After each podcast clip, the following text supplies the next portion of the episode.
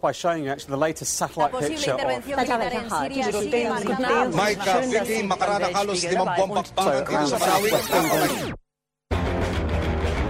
Slow news. Beyond the headline.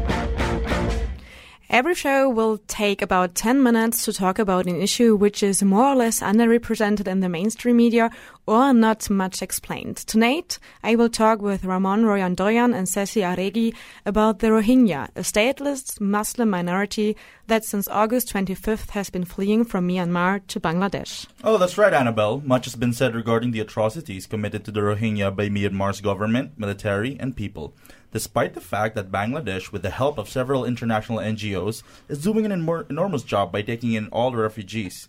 It is also true that many of them, ch- well, children in particular, are being trafficked, exploited, and enslaved.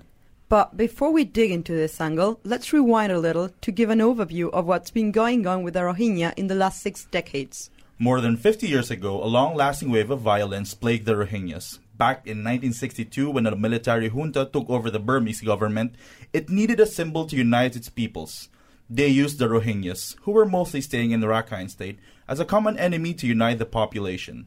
In 1978, the, the, Myanmar government launched Operation Dragon King, wherein the military used violence that led to the plight of 300,000 Rohingyas to Bangladesh.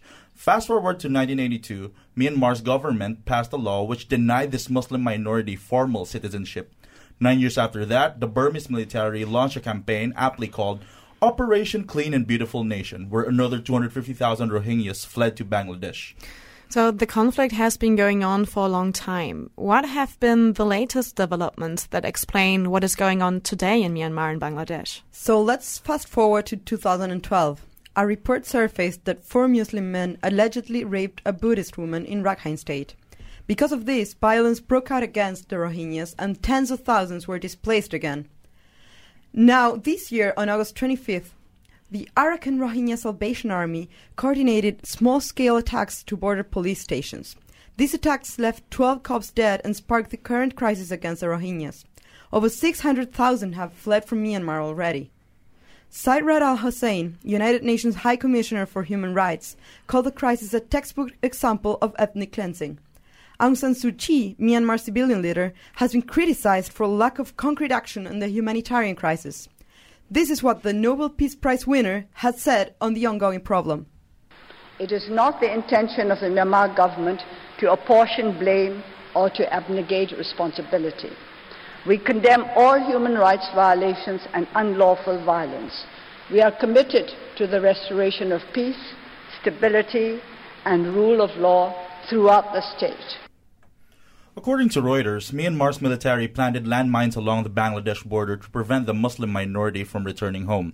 Before they even get a chance to relocate, some Rohingyas become targets of human traffickers who sell the men as slave laborers, while women are sold as brides. As they stay longer in refugee camps in Bangladesh, they face exploitation and abuse from within these camps. Well, that is just awful. People fleeing from their home to be more safe and then are threatened again. But is this something new? Sadly, it is not. According to the International Organization for Migration, there are some cases reported by Rohingya refugees who have lived in Bangladesh for years, and also from the latest mass migration. Reports say Rohingya boys and girls, some as young as seven years old, were found to be working outside the camps. The boys work on farm, construction sites, and fishing boats, while the girls worked as maids and nannies for Bangladeshi families in Cox's Bazar or Chittagong both towns close to the border. A Rohingya parent said her daughter had been physically and sexually assaulted by her employees. Well, even journalists in Rakhine State are not immune to persecution from the state. According to human rights groups, reporters covering the crisis have been targeted and killed by the military to dismantle the network and silence news about human rights abuses. Over the last five decades, Myanmar's government and military have systematically terrorized, disenfranchised, and left the Rohingyas stateless. On top of that, Bangladesh has been receiving refugees, but many of them are being trafficked and enslaved. To have a local perspective on the matter, we talked to Shamim Arashuli, a journalist and Mundus student from Bangladesh. How is the Rohingya crisis seen in Bangladesh? It is actually one of the most burning crises in Bangladesh now, because you know Bangladesh is a one of the country which has highest population. So, with 160 million people, we are facing a lot of troubles. So, in this situation, when we are getting almost every day thousands of refugees from Myanmar, it is a, really a, I mean, it's causing so much problems, but it's a humanitarian crisis, what Bangladeshi people cannot, you know, or the government cannot avoid. So, it's actually like something that you cannot avoid, but if you accept, it is also causing many problems. How would you say is the um, government's position in this issue? At the beginning, the government was not very supportive in um, responding to this, responding to this crisis, because it's a issue of the Myanmar. It's nothing to do with Bangladesh. But at one point, the government could not avoid because of our mm, public reaction. Bangladesh once has gone through the similar situation, humanitarian crisis in 1971. We were also a victim of persecution by Pakistan. So that time, you know, almost half of the population we took refuge in India. So actually, we have that experience. That how does it feel when you have to leave your home?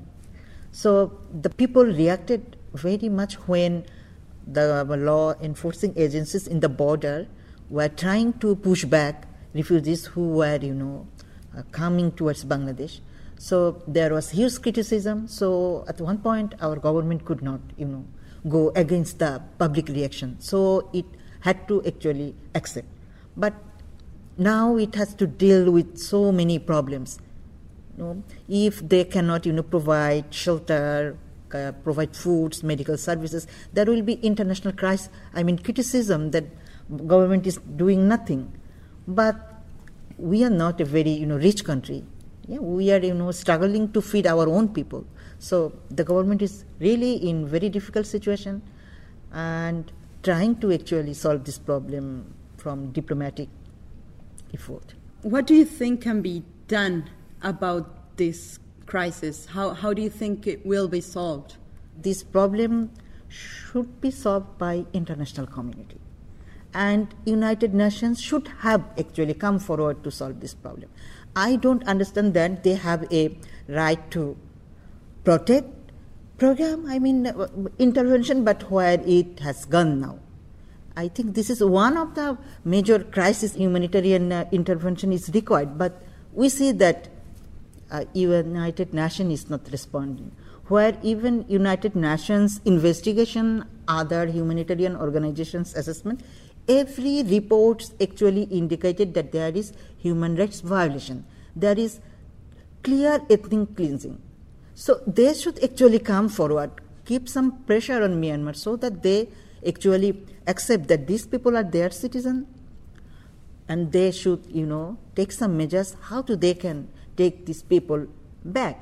Lately, in the press, it has there have been some articles about how on the Bangladesh side, um, some Rohingyas are exploited or enslaved or trafficked uh, for manual labor.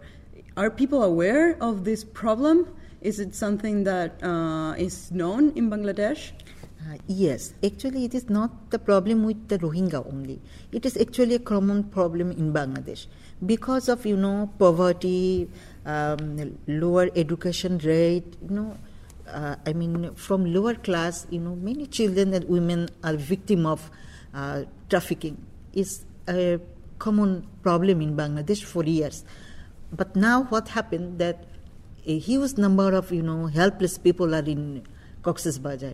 So the um, criminal networks now they are you know getting more people. So these people are you know needy. They are in a number of problems. So they can be you know manipulated and can be yeah cheated and later become victim of trafficking. So it we aware the people are aware, but even though you know it happens. That was Shamim Arashuli from Bangladesh giving a local perspective on the Rohingya crisis. Planet Mundus, the word in Aarhus. Every Wednesday from 7 to 8 p.m. and online.